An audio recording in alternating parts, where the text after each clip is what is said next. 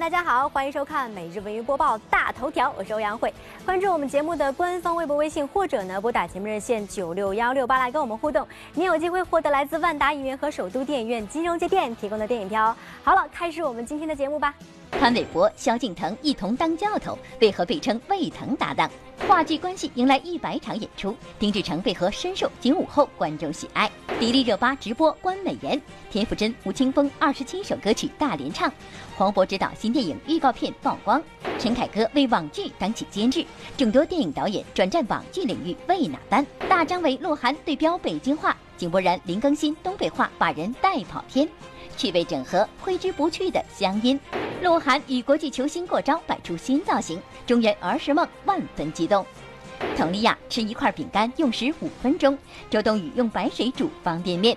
趣味盘点，他们长不胖的原因竟然是这样：宁静不再演唱英文歌曲，原因竟是被人嫌弃；与薛之谦共舞，朝小朋友吐水，热视频，原来你是这样的白鲸。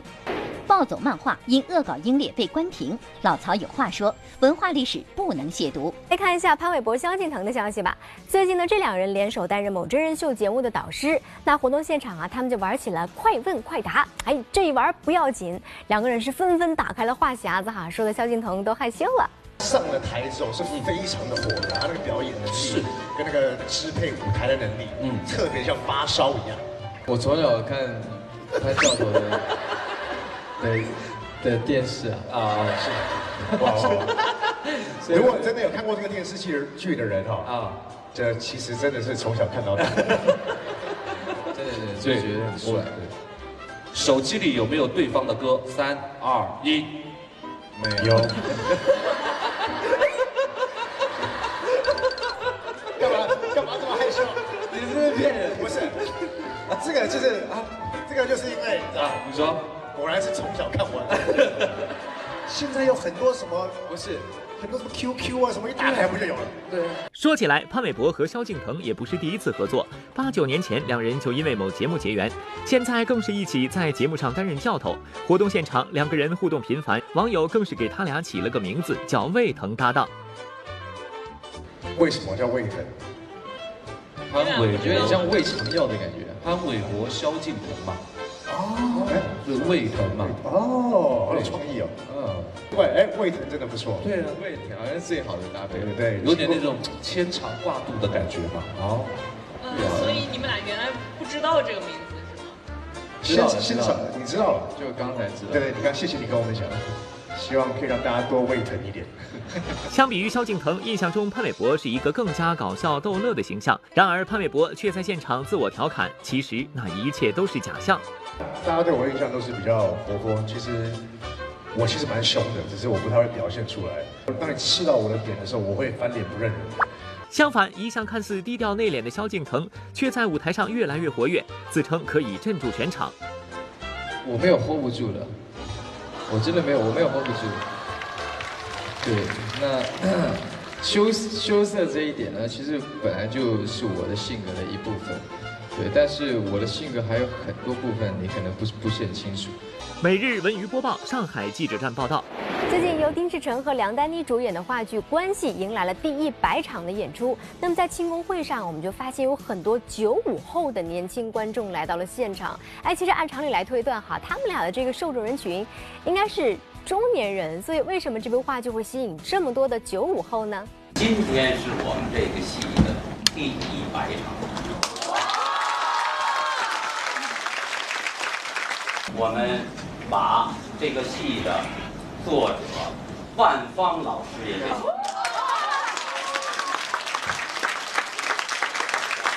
啊，范芳老师写了很多作作品，但是这个作品啊，你像十多年前写的，我想今天也也来了很多这个九五后，就是你看我我也问了很多九五后看完这个戏，他们喜欢？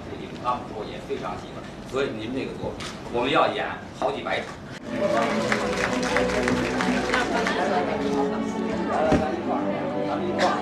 啊！开始喽！开始块，开始喽！由梁丹妮、丁志诚主演的话剧《关系》，从2009年首演至今，已经上演了整整一百场。作为仁义小剧场话剧的代表作之一，这部反映现实、探讨两性情感的作品，从开演到现在将近十年的合作，让现场的众位主创也是颇为激动，感慨万分。我跟老丁是最元老的了，还有徐静瑶，我们三个人是属于这个戏的元老级，我是骨灰级，骨灰级演员，就是基本上从一开始。演范范万芳老师这个戏，从筹建组，从我们第一次排练、第一次演出，一直到现在，都是我们，还是我们三个人，没有换过。很多观众，他这十年呀，恨不得我们每次演，他们全来看了，特别我我在这儿也得对啊，来来这儿还得特意。要感谢一下这么多年一直支持北京人艺、支持我们关系剧组的这些观众朋友们。对，一晃将近十年过去，但显然观众们对于这部话剧的热情未减，甚至对于主演丁志诚的喜爱也未减。从四十五岁演到五十五岁，丁志诚饰演的沙尘星虽然在外形上老了一些，但魅力依旧。小文甚至在现场发现了一群九零后和九五后的戏迷，这阵仗可是一点不输当红的年轻偶像。手软了吧？对呀，但是我也我也得给你们签呀，特别感谢，这些都是很多年了，我觉得很多都是那种他们上小学一年级。对，现在都上大学了，有很多都是大学毕业了，都读研究生了。我有很多朋友都是九零后，因为其实，呃，现在都说老戏骨嘛，其实老戏骨的魅力是不分年龄层次，是辐射各个年龄阶段的。我们在网上安利他的话，首先就是微博各种为他打 call，虽然他的微博已经长了草，但是我们还是非常勤奋的。然后我们圈子里也流行他的表情包，我还给他录过歌，然后会发给他，然后他还会有给我们录音，给我们就是写一些东西来感谢我们。你会不会考虑在网上跟大家？我从来不上网，所以我这个我这个从来都不上网。那您为了他们，是不是可以开一下学习一下这个？我这岁岁数大了吧，我这个眼睛花了，我这弄不了这个，弄 弄不了这个。歌手王菲在舞台上啊，绝对称得上是气场十足，不用多说话也能让人感受到她的专注和投入啊。那最近呢，王菲又让我们感受到了她强大的气场。不过这次呢，不是凭借歌唱，而是通过走秀。哎，下面我们一起来看王菲化妆师最近曝光的一段视频。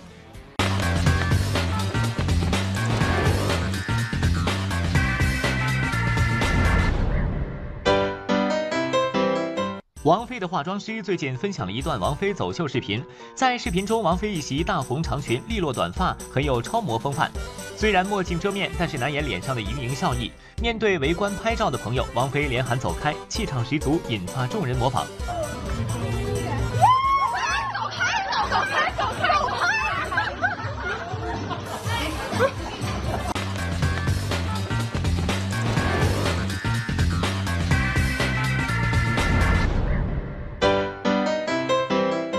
受期待的姜文新片《邪不压正》七月十三日上映在即。日前，片方曝光一组时尚大片儿，姜文、彭于晏、廖凡同框，三人一起拼脚型、比拉筋，身手矫健。导演姜文不经意间做出一个前屈伸展式瑜伽动作，可以说柔韧度非常惊人。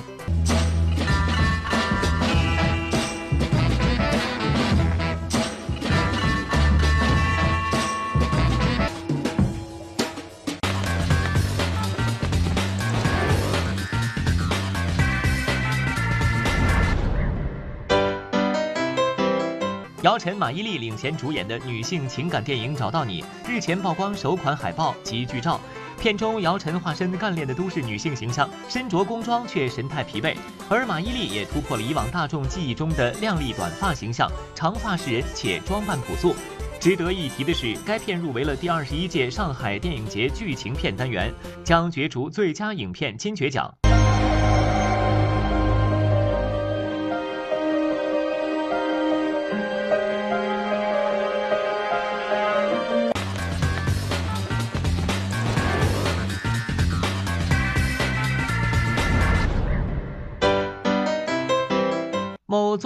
团选秀节目选手王菊最近可是占领了各大版面，高支持率也使她从面临被淘汰一路逆袭翻盘。在最新一期节目中，王菊更是展示了自己不一样的才艺，现场教学电商模特跟超模的拍照姿态。一、二、三、四、五。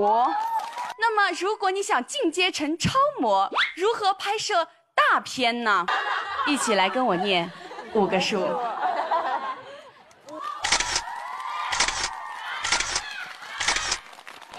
头条速递，速递文娱头条消息，一起来看。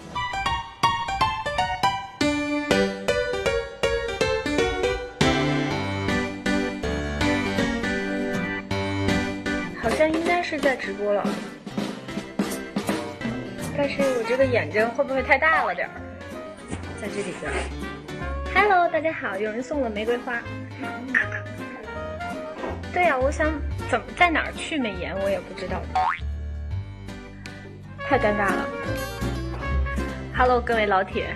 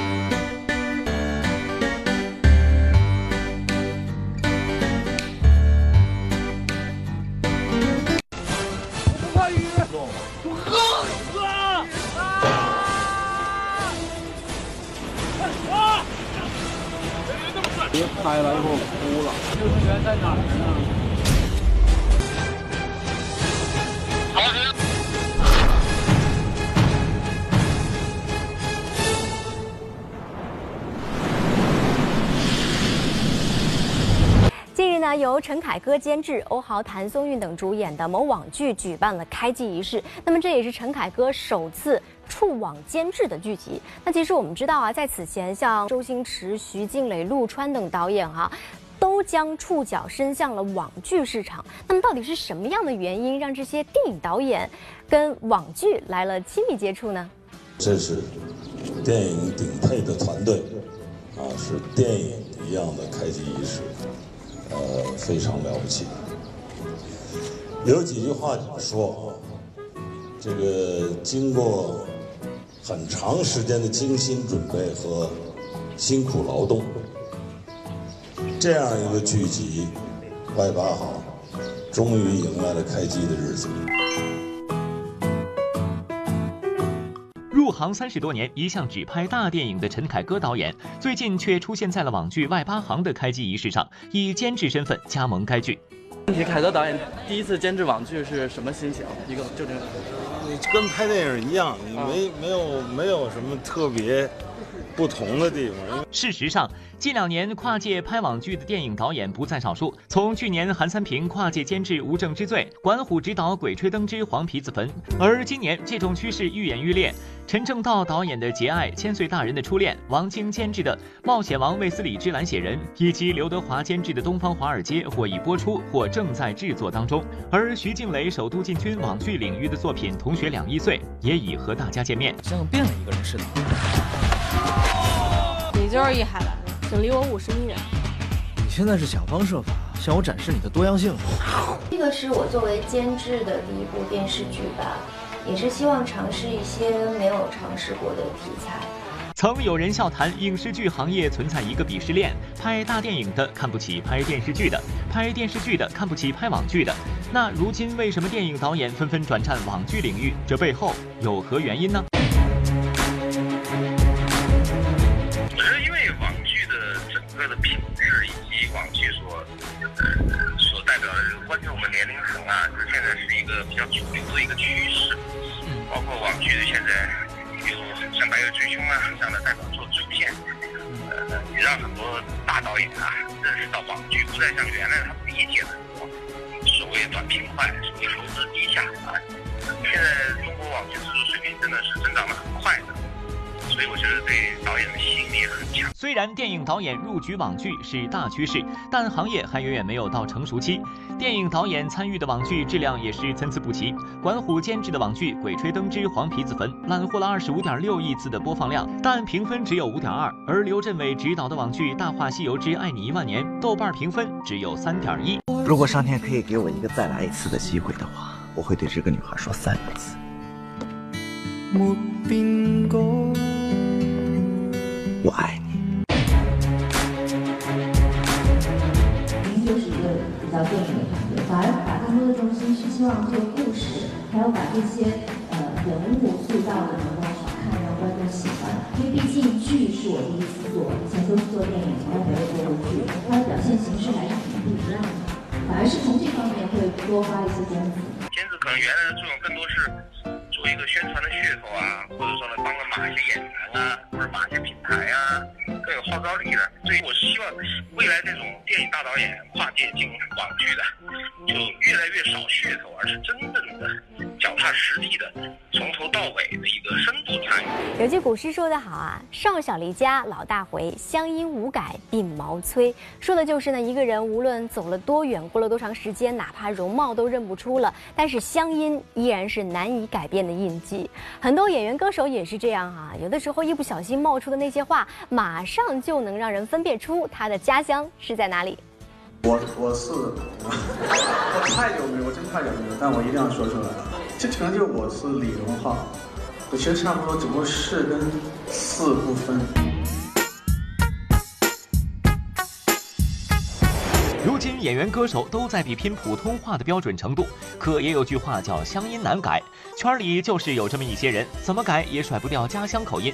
您瞧，本来有个大张伟已经够了，随后又蹦出个鹿晗，俩人合体简直是张口俏皮话，闭嘴儿化音，分明是北京话推广大使的存在呀。哎，然后北京话里叫我们鹿晗是是什么？怎么怎么说？大猴我栾，大猴栾是不是？大猴栾没有啊，大猴大猴我栾，对，大猴我栾。然后我是大大伟。我们什么不会啊？就就就就这样，我们什么不会啊？来，一二三，我们什么不会啊？我们什么不会啊？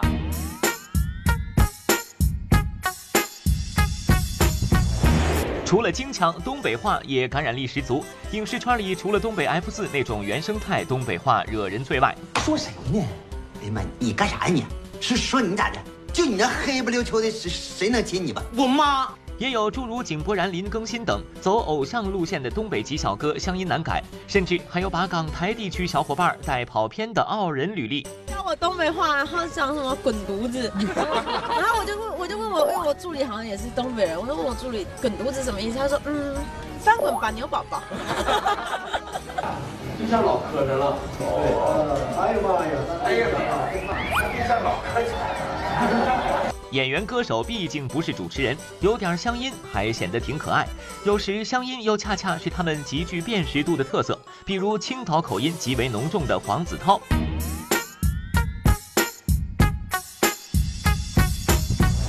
别叨叨了，行不行？人家不走了吗？你还叨叨？你们话那么多呢？好，接说。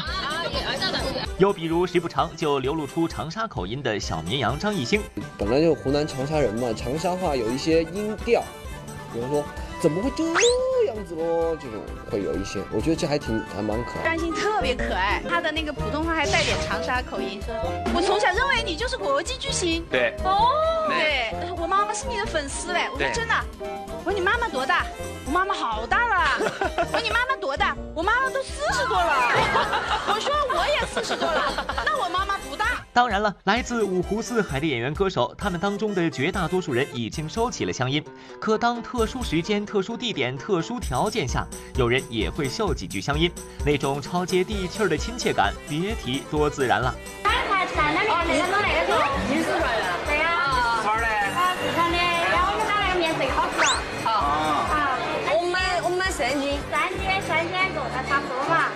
呃，应该差不多了。哎呀，你好，你好，你好，你好，你好，你好，哎呀，金姐，金姐，你拍。哦，原來你好，你好，你好，你好，你好，你好。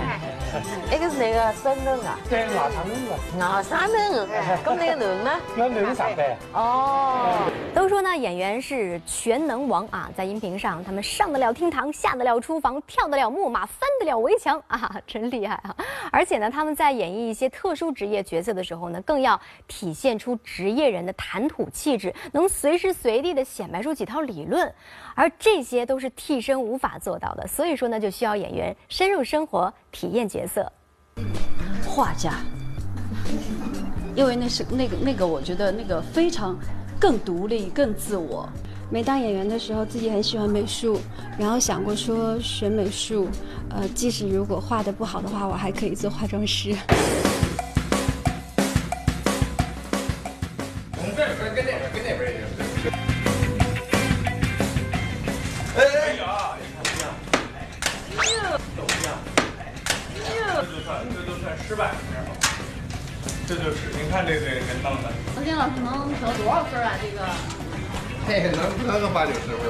算是我见过挺快的吧。是胜在天资聪聪颖，还是后天勤奋啊？都都有都有都有都有。演员表演吃饭很容易，可让他们去演做饭就有些难了。更何况碰到一些专业性十分强的菜系，平时就不怎么下厨的他们，确实有些手忙脚乱。不说看起来就很复杂的烤鸭，就说摊煎饼，简单的动作下也有不少技巧。到呃中关村去摊煎饼，我是真的很认真在学摊煎饼。后来发现这个事儿不是靠技术，是靠勇气。因为呢，番茄饼那下非常烫，那个手。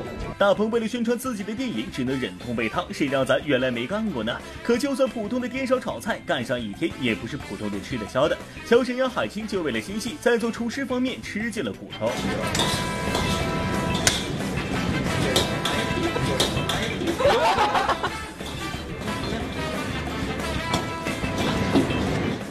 拿不拿不动，你拍出来看就好看了，反正拍够够拍够用。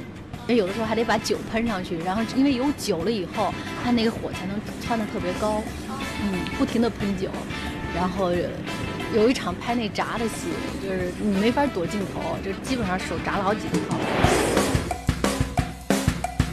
八颗牙服务，他们那边叫，就是笑的时候必须就是有八颗牙标准的露在外边。给我们展示一下。但是我好像很难露八颗，差不多。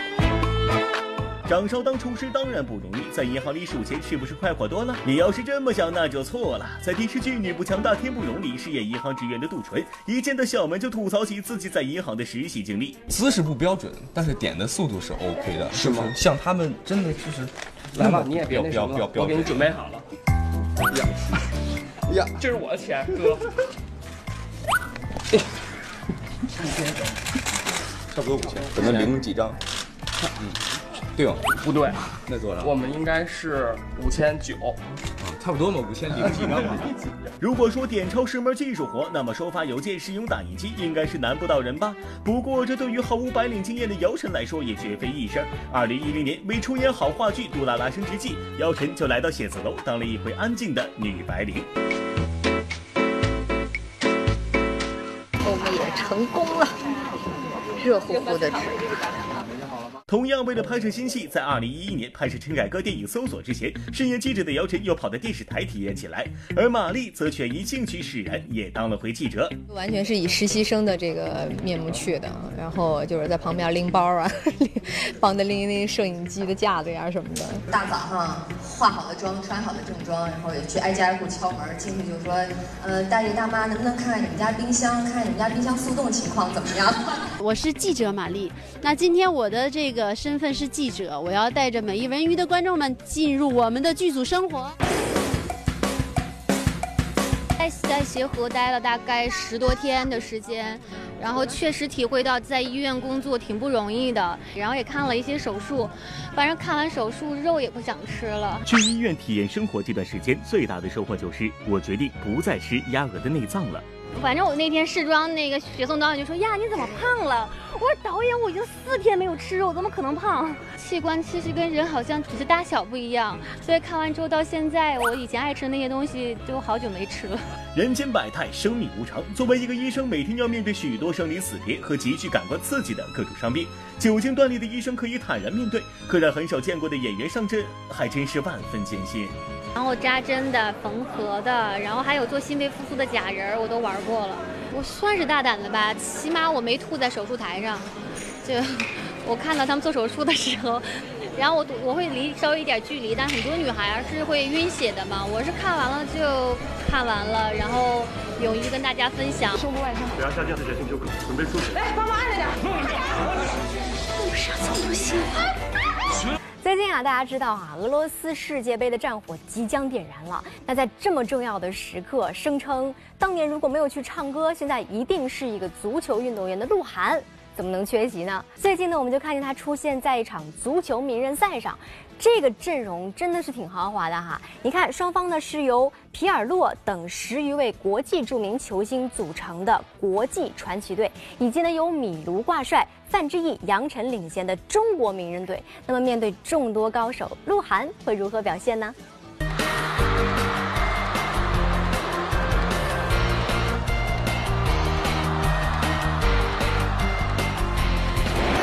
酷爱踢球的鹿晗身穿七号球衣，为了方便拼抢，还把头发扎起了小辫子。在球场上，鹿晗拼抢十分积极。不过对自己的表现，鹿晗似乎不太满意。呃就做好我那一点就好了吧，因为确实太多巨星了。完了以后，加上国足的巨星，加上国际的巨星，我觉得我真的太有点就是踢不出来，你知道吗？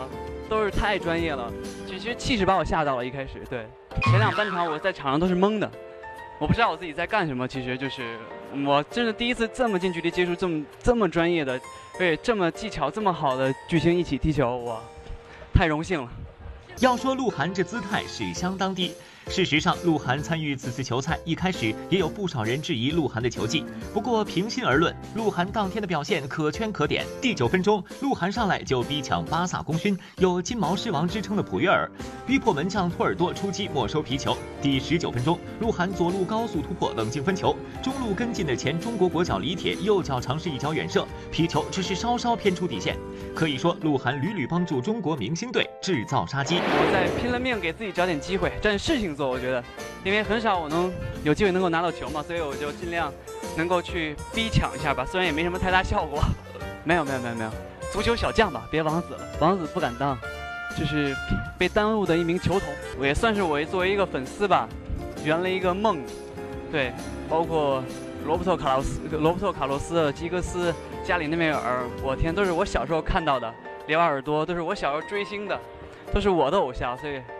今天很荣幸能够一起，就是击个掌啊，一块拍张照片，完了以后一块一块踢一场球，我觉得太荣幸了。每日文娱播报，上海记者站报道。这两天的气温呢是居高不下，大家出门想必也是穿得很清凉吧。不过很多女生估计又要头疼了哈，因为这减肥的速度真的是远远赶不上气温上升的速度哈。到底怎样才能甩肉成功呢？一百个女生就有一百个招数。就拿佟丽娅来说吧，这两天呢，在某节目当中啊，佟丽娅一块饼干吃了五分钟啊，真是惊呆了所有人哈。很多人都说，难怪佟丽娅那么瘦，原来秘诀就是细嚼慢咽呐。哎呀，我好像以为我能吃，结果吃不下了。给我。啊，真的吗？你不嫌弃我吗？最近在某真人秀节目中，佟丽娅的吃饭方法绝对可以称得上惊呆众人。一块饼干，佟丽娅竟然一小口一小口的吃了五分钟才吃完。而这段时间，刘宪华拉完了一曲《梁祝》，何炅都唱完整整一首歌了。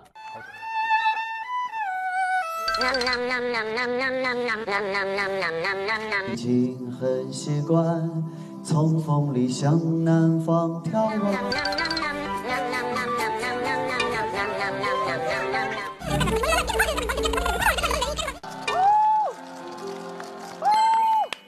这就是典型的细嚼慢咽呀，跟狼吞虎咽的我形成了鲜明的对比。怪不得佟丽娅这么瘦，原来人家是这样吃饭的呀。五分钟，佟丽娅一块饼干，我可以吃完一包饼干。不是小文我吹牛，五分钟别说吃完一包饼干了，鸡腿儿估计都吃完俩了。不仅如此，佟丽娅面前还有一碗醋，每次加完菜都要蘸一下再吃。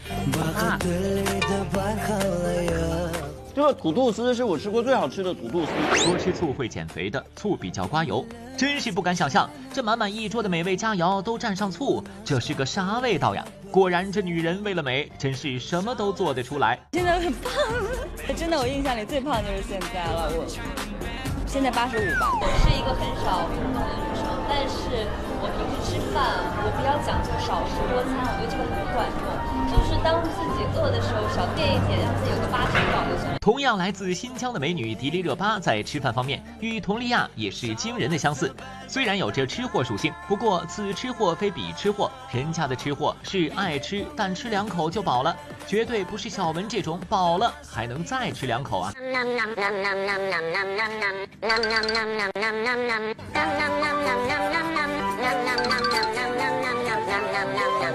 甜点热量高，只能少吃。那么高脂肪的食物更是被女演员妥妥的拉进了黑名单。杨幂就在一次采访中不小心夹起了肥肠，吓得立马放进了碗里。铁旺是我每一次来都会点的菜。这是啥呀？我这个开了啊，肥肠。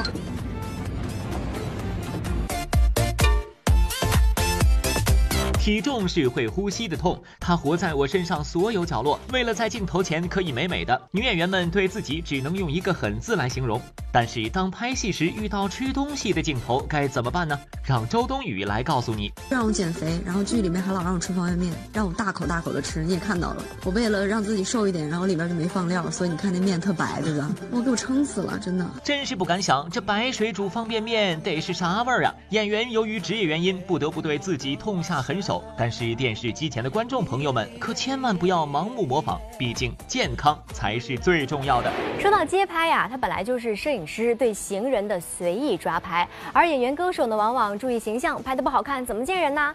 于是乎呢，你就可以看到王珞丹为街拍背着琴，甚至还有人呢把机场的路当成 T 台在走啊！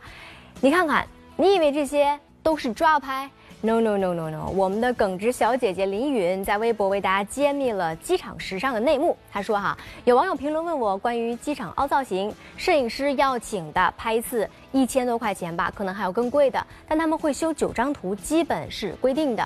有一次带了四五套衣服，拍完一套去厕所换，拍的可起劲儿了。”哎呀，这真是太耿直了哈！话说呢，如今圈里像林允这么实诚的姑娘真的是不多了哈。不过接下来出场的这位呢，肯定也算一个。在最近播出的第五期《跨界歌王》里呢，来了新晋补位的嘉宾宁静。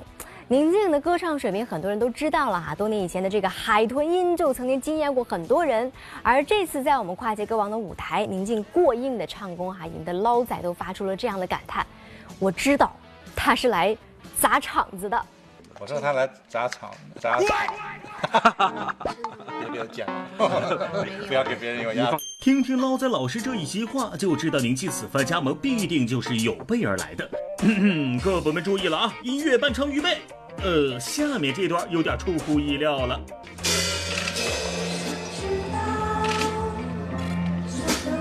不好意思，多一点下来。那个钢琴，那个钢琴没，刚刚。哦，完蛋了，我就是会听那种，他不端我就不会唱。对不起，不好意思。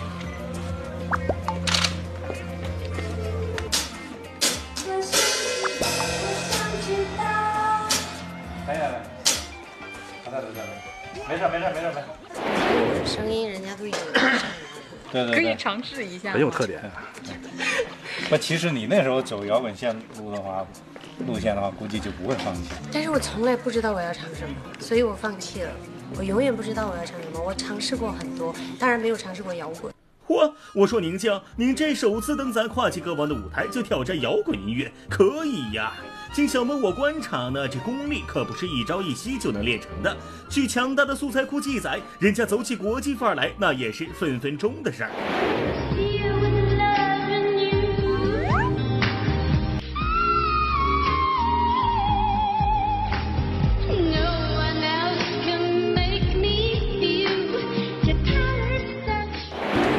我唱英文歌呢，被我家小孩枪毙了。家孩子说，我会特得意，我说，哎，这个你听一听呀，这唱的。他听完他说，唱的倒是还是还是还是挺好的，就您这这发音。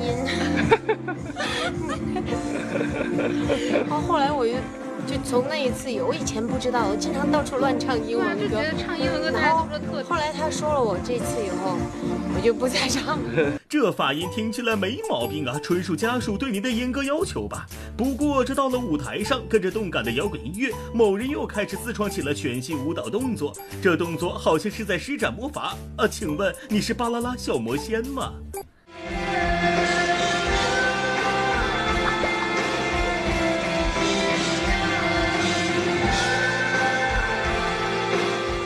？Come da porta picchita va bene Se tu la parla miezza americano 其其实你们这个节目啊，都都喊我了之前，但是我我真的是没有没有答应来，是因为我不知道要唱什么，就是我一直都不知道我应该唱什么。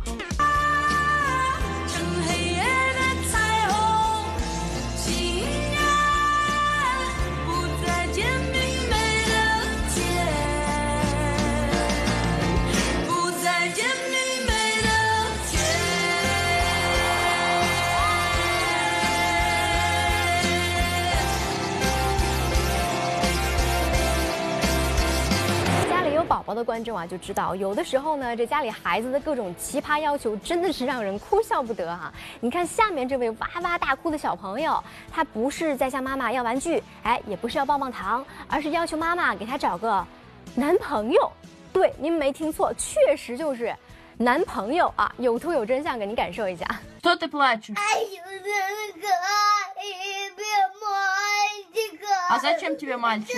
А зачем тебе мальчик? Спокойно, скажи, зачем тебе мальчик? 哇，真替上面这位妈妈捏把汗呐！哈，一个宝宝都闹成这样了，要是家里有二十个宝宝，你能想象会是什么样的情景吗？最近呢，有新闻称，英国一位妈妈在二十八年内连续生了二十个宝宝，如今他们已经是英国最庞大的家族了。哇，你看这个， 有网友甚至调侃哈、这一家真的可以考虑开个幼儿园了呢。 A lot of people have said, you know, do you think it is something to do with being adopted, why you've got such a big family? I suppose that's got something to do with us having so many. My childhood was really quite, there was only my brother. I would have loved this growing up, you know, I would have loved what our kids have got. 令人吃惊的是，他们今年还将迎来家里的第二十一个宝宝。 这个庞大的家族呢，每天要喝掉近二十升的牛奶和三升果汁，吃掉三盒麦片，用完一瓶沐浴露和四卷卫生纸，这是一天的量哈、所以我真的是没有办法想象这个家庭的生活有多热闹啊！都说孩子和动物是最可爱的，那么接下来呢，我们要给大家介绍一种可爱的动物——白鲸。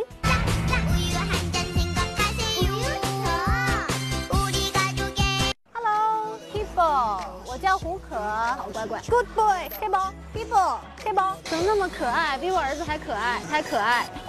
以前热视频的主角总是喵星人或者汪星人，今天咱们来说个稀有动物白鲸鱼。白鲸鱼虽然体型大，但是它憨憨的样子非常招人爱，喜欢在水中载歌载舞。最重要的是，它非常通人性。你有没有想我啊？但是我要下班了，我要回家了，舍不得我吗？让我亲你一下，我就要走了啊！就算时针都停摆，就算生命像尘埃。看到白鲸鱼和饲养员的对话，感觉像是谈了一场恋爱。他们亲亲的瞬间，简直把人暖化了。而白鲸鱼除了对饲养员温和，其实对观众也是非常友善的。青青的草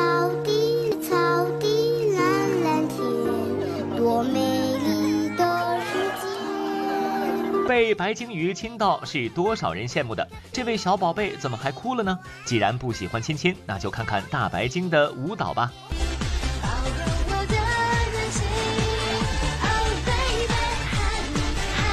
薛之谦和大白鲸又亲又跳，看来也是大白鲸的舞迷啊。不过他们俩这舞蹈配合的顶多算是可爱，距离唯美还是有一定差距的。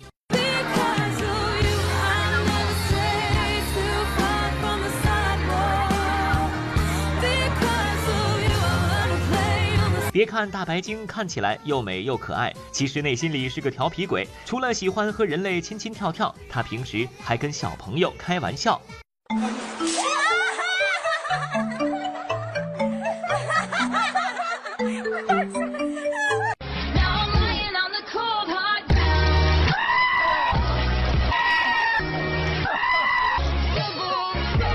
欢迎回来，这里依然是正在为您播出的每日文娱播报，我是欧阳慧。不久前呢，自媒体暴走漫画因为发布歪曲历史、侮辱烈士的视频，遭到相关部门的查处。而文化和旅游部呢，也进一步部署要查处丑化、恶搞英雄烈士等违法违规经营行为，严肃查处歪曲、丑化、亵渎、否定英雄烈士事迹和精神内容的互联网文化产品，严管网络动漫等互联网文化市场，进一步规范文化市场经营秩序。那么对此呢，我们的老曹举双手赞同，而且有话要说。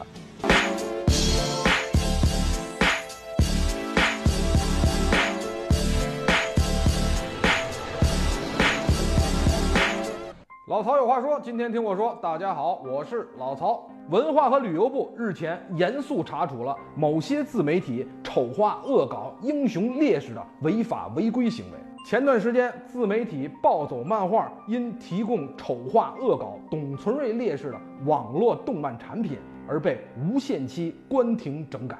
我们都知道，没有革命烈士的伟大牺牲，就没有我们今天的幸福生活。而他们的故事，直到今天也一直被传颂着。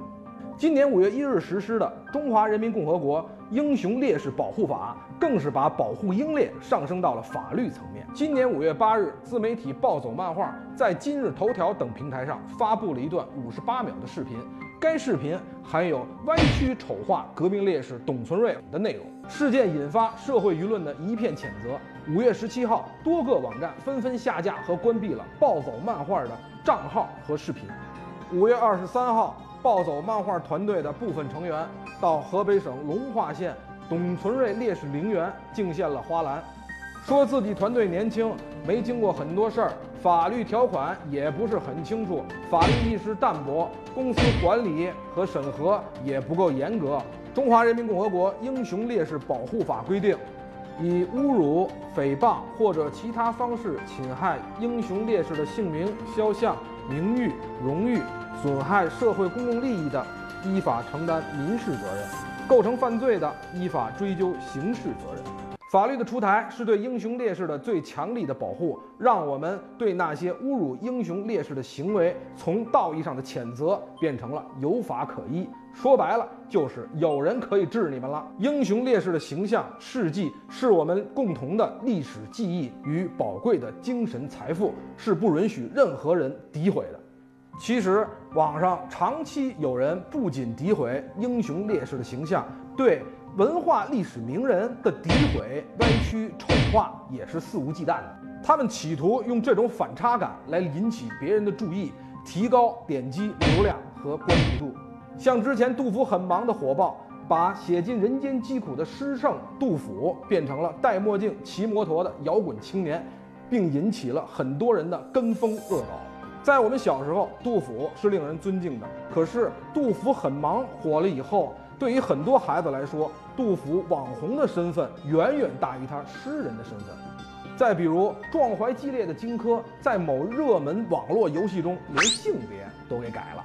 如果一个人、一个团队连自己国家的历史名人都肆无忌惮的侮辱，那么对于他们来说，还有什么底线是不可以突破的？接下来进入我们播报的独家对话，今天又有哪位重磅嘉宾做客播报呢？你好，刚才你说上针，我说哦，哥，你到上针这儿来啦。行了行了行了，徐天，我错了，真的我错了还不行吗？妈，我对不起你，也对不起徐天。我是小白，徐天的妻子，我们俩找地儿坐坐吧。烦死你了，恨死你了！你接了这个角色，毁了你一生啊。这个现在对你能造成伤害吗？特别想跟张嘉译合作一次。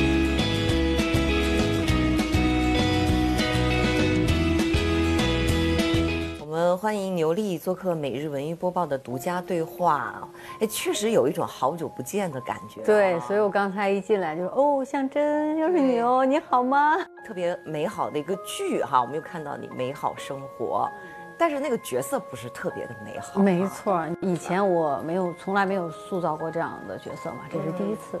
行了，事已至此，也别哭了，事情都这样了。要是市政呢，办离婚吧。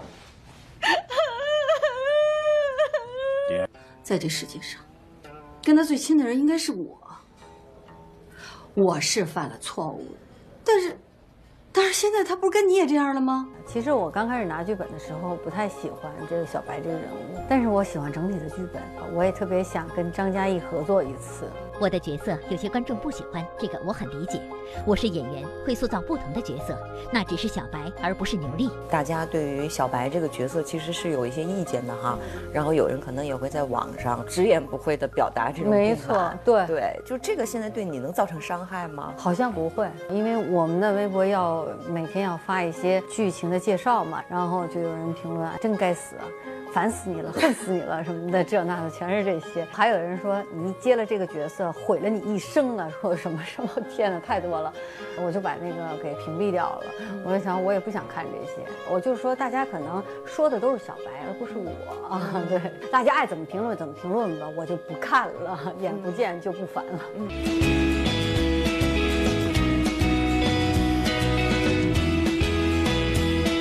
我住过一次院，根本就没法演戏，所以我必须要休息。最好的就是在旁边能陪伴我。时隔两年多，再次回归荧屏，虽然饰演这个不太招人待见的角色，但面对观众的质疑，牛莉的内心却是很平静。想当初，年年登上春晚舞台，电视剧产量也是居高不下，光2012年一年就有高达十部电视剧与观众见面。如此高的曝光率，牛莉却突然消失了将近三年时间。这期间，她到底发生了什么事情呢？因为我们知道你其实这几年啊，说实话拍戏好像不是特别的多，是吧？因为我拍完《老农民》以后呢，我就停了两年，一个戏也没有拍。你现在就还给我，你还给我，还给我呀！哎，你还给我，你现在就还给我。因为这老农民这个戏从二十岁一直演到八十岁，嗯，然后这个角色也是，你刚才看了老农民那个角色，就是他都是那种哭的、压抑的心里的那种戏，我觉得也是入戏太深了，然后我就得了这个抑郁焦虑综合症，而且我在剧组吧，我知道自己有这个病了，然后我真的把那个戏。给坚持完了，坚持完以后，我坐着高铁从山东回到北京的时候，我坐了将近快有两个小时的高铁，我在那个火车上哭了两个小时。你说拍完《老农民》你就得了这个抑郁焦虑综合症，是嗯，对。这个之前我没有听到任何爆料。对呀，啊，对，还挺意外的。我当时拍完《老农民》就是压力特别大嘛，然后就去听了两年。我住过一次院，然后就是抑郁焦虑综合症，抑郁焦虑惊恐症，惊恐症。哎，其实你的性格，因为本身你又是运动员出身哈，然后是很独立的，嗯，对，然后一直给大家的感觉也是那种，就是很阳光，很阳光哈。对，然后怎么会呢？呃，我也在想这个问题，嗯，可能这个剧呢就是一个爆发点。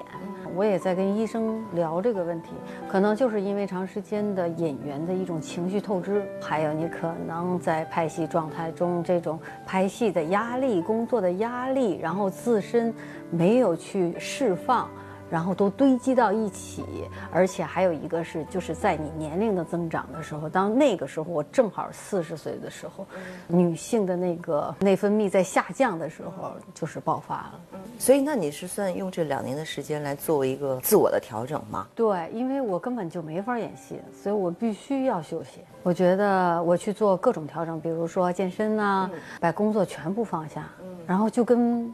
我现在没有工作一样，失业了一样。其实，在这个过程中，那你的先生，他要怎么样的来配合呢？他就是最好的，就是在旁边能陪伴我。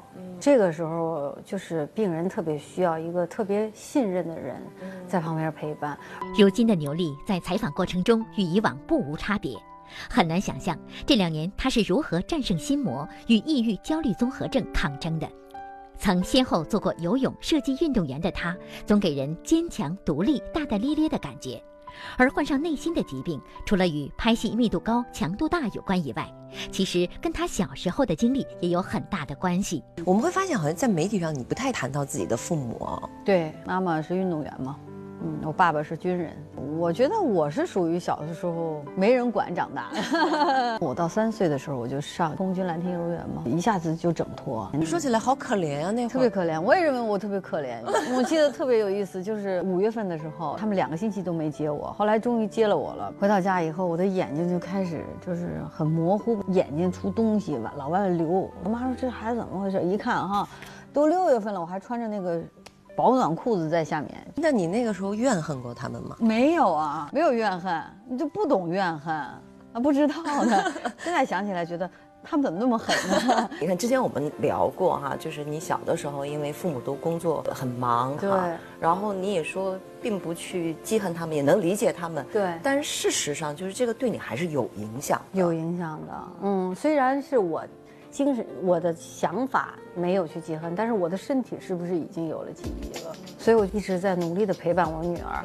嗯，虽然已经开始拍戏了，所以但是呢，我就接一部戏或两部戏，更多的时间还是陪他，这样给他建立了一种就是安全感和自信心。好了，今天我们节目呢就到这里，别忘了明天晚上十八点三十分继续收看《每日文娱播报》，欢迎您关注我们的节目官方微博、微信，或者呢拨打节目热线九六幺六八来跟我们互动。明天同一时间不见不散喽，拜拜。